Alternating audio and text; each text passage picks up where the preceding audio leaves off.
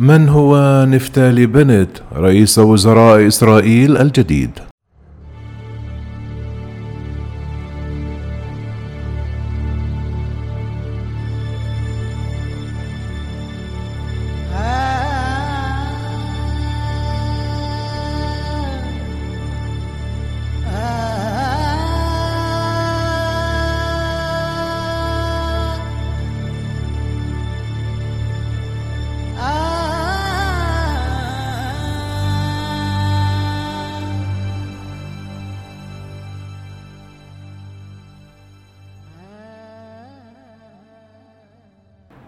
منح الكنيست الإسرائيلي الأحد اليميني نفتالي بنت البالغ من العمر 49 عاما.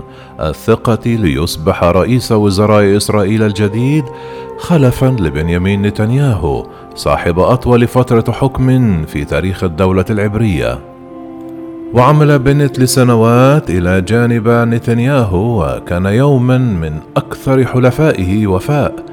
قبل أن ينقلبوا عليه ويتحالفوا مع اليسار الإسرائيلي والإخواني منصور عباس زعيم القائمة العربية للإطاحة به.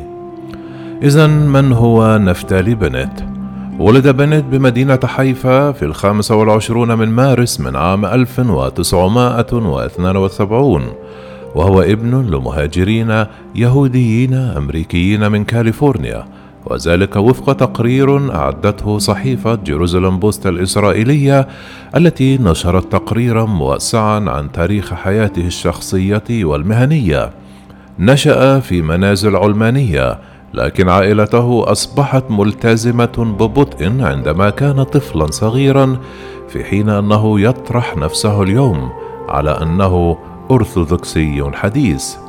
خدم بينيت كقائد سرية في وحدات النخبة في الجيش الإسرائيلي سرية متكال وماجلان كما درس القانون في الجامعة العبرية في القدس. بعد حصوله على شهادته أسس شركة ذات تقنية عالية وأمضى لاحقا عدة سنوات في نيويورك حيث شغل منصب الرئيس التنفيذي للشركة وهي شركة برمجيات مخصصة لمكافحة الاحتيال. أشرف بنت لاحقا على بيع الشركة مقابل 145 مليون دولار في عام 2005 وقرر بنت لاحقا هذا العمل عندما تم بيع شركة أخرى ساعد في قيادتها في عام 2009 مقابل 130 مليون دولار. وعند عودته إلى إسرائيل تحول بنت إلى السياسة وشغل منصب رئيس الأركان في عهد بنيامين نتنياهو زعيم المعارضة آنذاك من عام 2006 إلى عام 2008 عندما اختلف مع زوجة نتنياهو تم منعه من الانضمام إلى حزب الليكود. ثم شغل بنت بعد ذلك منصب المدير العام لمجلس يشع المنظمة الجامعة للمجالس البلدية للمستوطنات اليهودية في الضفة الغربية بين يناير 2010 ويناير 2012 وفي نوفمبر من عام 2012 تم انتخاب بنت رئيسا لحزب البيت اليهودي اليميني الديني الصهيوني حيث قاد الحزب في انتخابات عام 2013 للفوز ب 12 مقعدا في الكنيست وهو شخصية لم يشهدها حزب الصهيونية الدينية منذ 36 عاما. شغل نفتالي بنت مناصب وزير الاقتصاد ووزير الشؤون الدينية ووزير شؤون المغتربين في الكنيست التاسع عشر. واستغل بنت الوقت لمحاولة تجاوز صورة الزعيم الديني القومي وتجاوز السياسات الدينية للوصول إلى الناخبين العلمانيين الوسطيين. وبعد انتخابات عام 2015 حاول في البداية الحصول على حقيبة وزارة الدفاع التي وعده نتنياهو بها قبل التصويت لكنه دفعه بعد ذلك إلى منصب وزير التعليم وهو دور تقليدي للحزب القومي الديني. استخدم بنت وزارة التعليم لتنمية هوية ما بعد الطائفية وأطلق برنامجا لتشجيع طلاب المدارس الثانوية على التخصص في الرياضيات والفيزياء وناقش مدى أهمية ذلك بالنسبة لإسرائيل وكيف كان نظام التعليم محركا لصناعة التكنولوجيا في البلاد.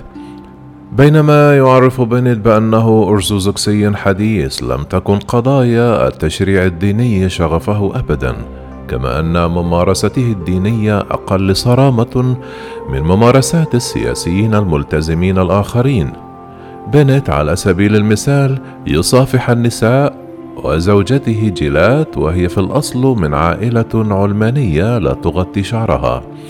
بعد المذبحة في كنيسة شجرة الحياة في بيتسبرغ حضر بنت مراسم تذكارية هناك على الرغم من كونه غير أرثوذكسي وهي خطوة لم يكن من الممكن تصورها من قبل في الأحزاب الدينية الإسرائيلية.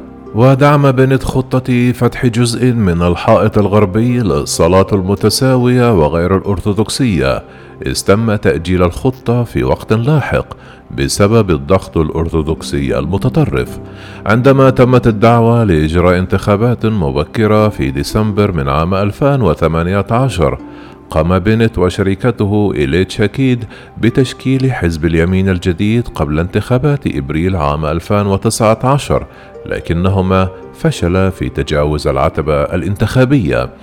وتحت قيادته فاز حزبه بسبعة مقاعد في انتخابات مارس من عام 2021 وأعلن بنت في الثلاثين من مايو الماضي أنه سيعمل كرئيس للوزراء في حكومة وحدة واسعة حتى أغسطس من عام 2023 وعندها سيتولى لبيد الرئاسة. وفي الائتلاف الحكومي الجديد أدى بنت اليمين الدستورية في الكنيست بعد أن حصل الائتلاف الحكومي الجديد الذي يرأثه على ثقة البرلمان وصوت الكنيسة المؤلف من 120 نائبا لصالح ائتلاف شكله السياسي الوسطي يائير لبيد بأغلبية 60 إلى 95 صوتا ولكنها كانت كافية لإنهاء 12 عاما متواصلا من حكم نتنياهو. كان بنت وعد في خطابه أمام البرلمان في مستهل جلسته الخاصة اليوم بأن يمثل ائتلاف التغيير إسرائيل برمتها. يرأس المليونير ورجل الأعمال السابق في مجال التكنولوجيا الفائقة حزب يمينة اليمني الذي يدعو إلى ليبرالية اقتصادية مطلقة وانفتاح اجتماعي وقد شق طريقه السياسي ببراعة إلى يمين نتنياهو. كان جزءا من حكومة نتنياهو التي انهارت في عام 2018 وقد شغل منذ عام 2013 خمسة حقائب وزارية كان آخرها الدفاع في عام 2020 وينص اتفاق الائتلاف الحكومي على التناوب في رئاسته إذ سيكون بنت رئيسا للوزراء لعامين قبل أن يسلم الدفة للوسطي يائير لبيد مهندس الائتلاف والنجم التلفزيوني السابق. بنت أول زعيم حزب يميني ديني يتولى رئاسة الحكومة في تاريخ إسرائيل. وكان قال الجمعة إن الحكومة المقبلة ستعمل لصالح الجمهور الإسرائيلي كله المتدينين والعلمانيين والمتشددين والعرب بدون استثناء كجماعة واحدة. وأضاف أعتقد أننا سننجح.